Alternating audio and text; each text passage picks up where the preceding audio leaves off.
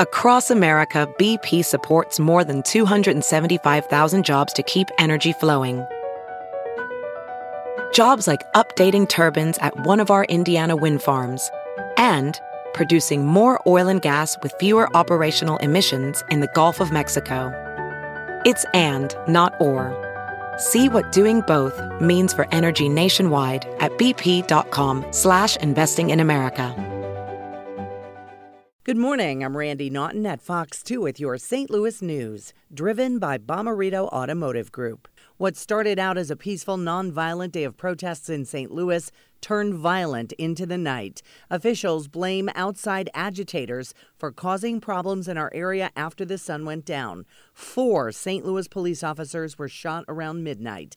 That was in downtown St. Louis.